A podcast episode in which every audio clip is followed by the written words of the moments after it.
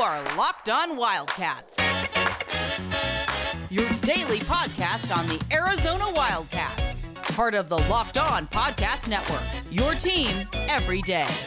Happy Friday, everyone. I'm Mike Loof, host of Locked On Wildcats. You might also know me from my work at Wildcats Radio 1290 as a host on the pre and the post game show. Going to talk a lot about U of A basketball today. Got some football coming up next week, but you always hear the option about playing the hits, and this is definitely a time when we're going to play the hits. There's a lot that's been mentioned about Sean Miller, about his legacy, whether he was a good hire, whether he was a bad hire, what exactly that was. And there's a few different avenues that you could look at it if we're talking about the legacy of Coach Miller. College hoops is littered. I mean, littered with one coach schools. And by one coach schools, I mean when you think of that program, you think of a school or you think of a coach. You don't necessarily think of a school. Let's use Georgetown, for example. Georgetown has had a ton of success over the years, but that generally only happened under John Thompson. There really was no other time. Now, again, I know you had the you had a Final Four run in the uh, believe in the mid 2000s. But other than that, Georgetown was never really able to reclaim any form of or dominance. UNLV. When people think UNLV basketball, do they think UNLV basketball or do they think the reign of dominance under Jerry Tarkanian? It's probably Jerry Tarkanian. When it comes to finding a top notch coach, it's much easier to find a coach who is going to want to go to a program that let's be honest, has shown that it is a program, that it has an ability to be able to make big jumps no matter who the coach is, as long as the coach is good. Whatever you think about Sean Miller, Arizona basketball is now a program. Yes, Miller hasn't gotten to a Final Four, and I think that's a huge source of frustration for a lot of different people me included. I mean, you've been here 12 years, you had these really highly rated recruiting classes, and nothing really to show for it from a point of view, at least when it comes to a Final Four appearance. But for about a six year window under Sean Miller, Arizona basketball, again, without the Final Four, still took really a backseat next to next to no program. Arizona was number one three separate years, spent six weeks one year as number one, went into the NCAA tournament four years as top six betting favorites. I mean, that right there goes to show you where this program was really viewed at. And he showed, and again, you could certainly roll your eyes at here, and we'll talk about this one a little bit in the second segment. He showed that you can recruit at an incredibly high level here. Now, you could say, well, he took advantage because the rest of the conference was down. Yes and no. UCLA was still getting players. Oregon, to a lesser extent, was still getting players. That to me shows that Arizona can be recruited at. Again, we'll talk about that on the other side. But right now, Arizona basketball, which still, which really hasn't been relevant now at the highest level in three to four years, is still one of the three brand names on the West Coast. Yes, Oregon has surpassed them, but as a brand, it's Arizona, UCLA, and Gonzaga. And frankly, that's it. Sean Miller has shown that you can win here and that you can win here at a higher level. If Arizona had sucked for the last decade, you're a lot closer to the Georgetown, you're a lot closer to UNLV, you're a lot closer to those schools than being kind of that second tier program. Again, this isn't meant to write the obituary on Sean Miller because I have no insight as to what's going to happen here. And generally, anybody that tells you they have insight is probably full of it. Pick your friends and choose wisely on this one.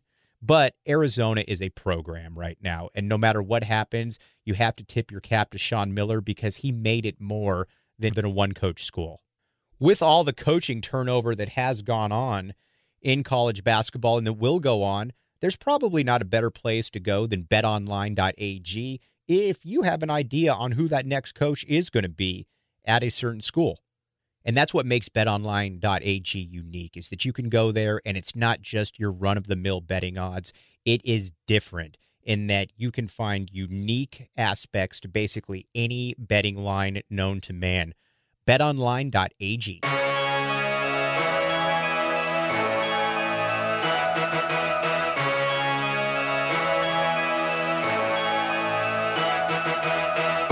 Thanks for keeping it locked on, locked on Wildcats. As always, hope you guys have a happy Friday and a fun weekend. We'll be back with you obviously on Monday.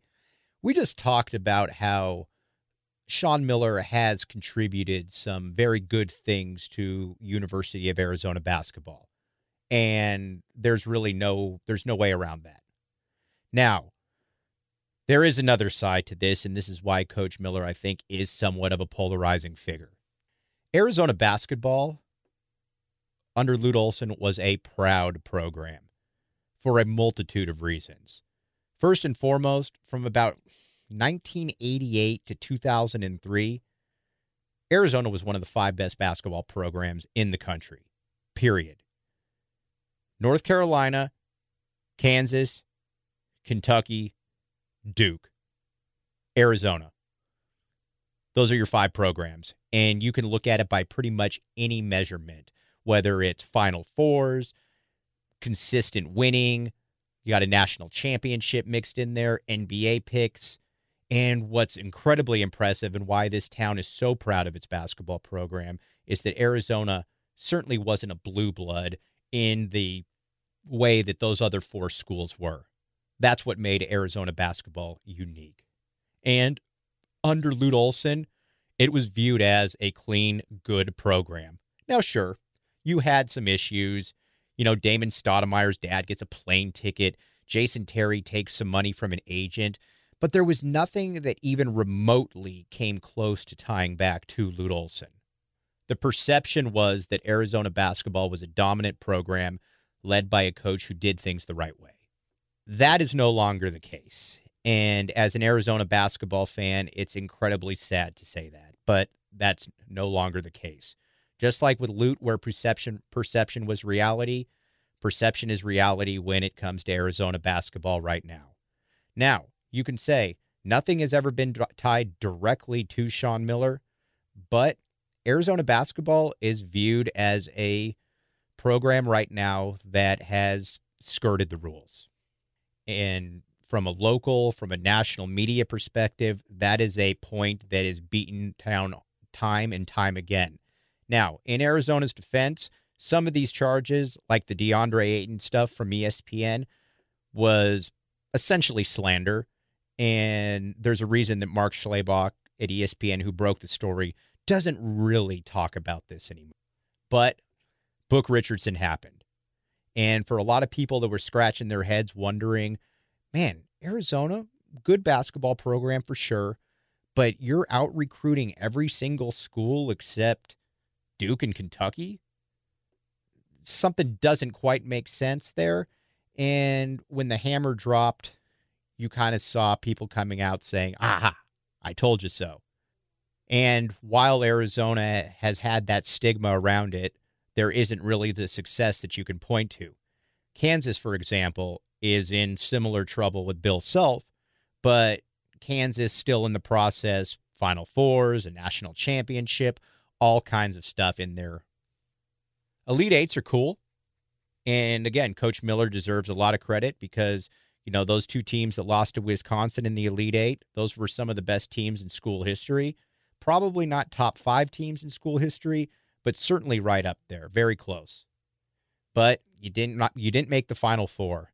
And for a program like Arizona basketball, not making the Final Four in almost 20 years is something that you generally don't is something you generally don't see. And it's a source of constant frustration here. Factor in too, expectations around Tucson have kind of plummeted. When I was growing up, basically every 4 years I expected that we'd be in a Final Four and every single season you know, knew that you were going to go into the tournament as a top four seed and a lot of times you were going to go in as the number one seed out west that's really no longer the case I peruse a lot of message boards and there's a lot of people on there very smart. But one of my frustrations, though, is how expectations for Arizona basketball have kind of gone by the wayside. People that I really respect are arguing that, well, Arizona hasn't fallen off that much because last year was a good season. Last year for Arizona basketball wasn't a good season. You finished fifth in the uh, fifth in the Pac-12, which is not, as major conferences go, a very good conference. You were probably going to get into the tournament as an eight or a nine seed, and you're probably getting bounced in the first or second round. I don't know anybody that thought that Arizona was going to make any kind of damage in the tournament. Certainly not me. And I'm your stereotypical guy who fills out two brackets one where I think that Arizona was going to win it, and then I go with my heart. And I'm sorry, I probably would have had Arizona going out in the first round. So expectations around this city have fallen dramatically. And on top of that, I think people are just kind of beat down. And I can't remember a time where Arizona basketball fans were really beat down. Even under Lute Olson, when you had first round exits in three of the first in three of four years, there was a frustration there. There was a palpable frustration for sure. But at the end of the day, you still had that final four already you still had a program that was came up from the ashes and there wasn't that sense of resignation that oh well you know we tried. Hopefully we'll get some good recruits next year. The passion and the expectations are just not where they were even 5 years ago. And between that and the p- perception of cheating that's a big black mark on the Sean Miller era and something that you really can't argue with. I'd love to sit here and say that everything's rosy and it's good, but it's really not. And it's basically impossible to say that Arizona basketball right now isn't at one of its lower points that it's been in the last 30 years. I've given you the good and the bad of the Sean Miller era. Now let's talk about what the overall legacy is. You're listening to Locked On Wildcats.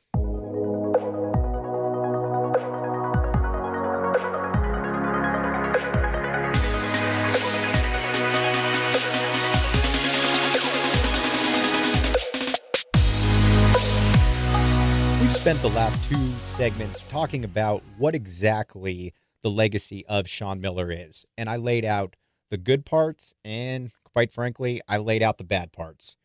And if you were to sit here and say at the end of the day, was the hire of Sean Miller a good hire for the University of Arizona?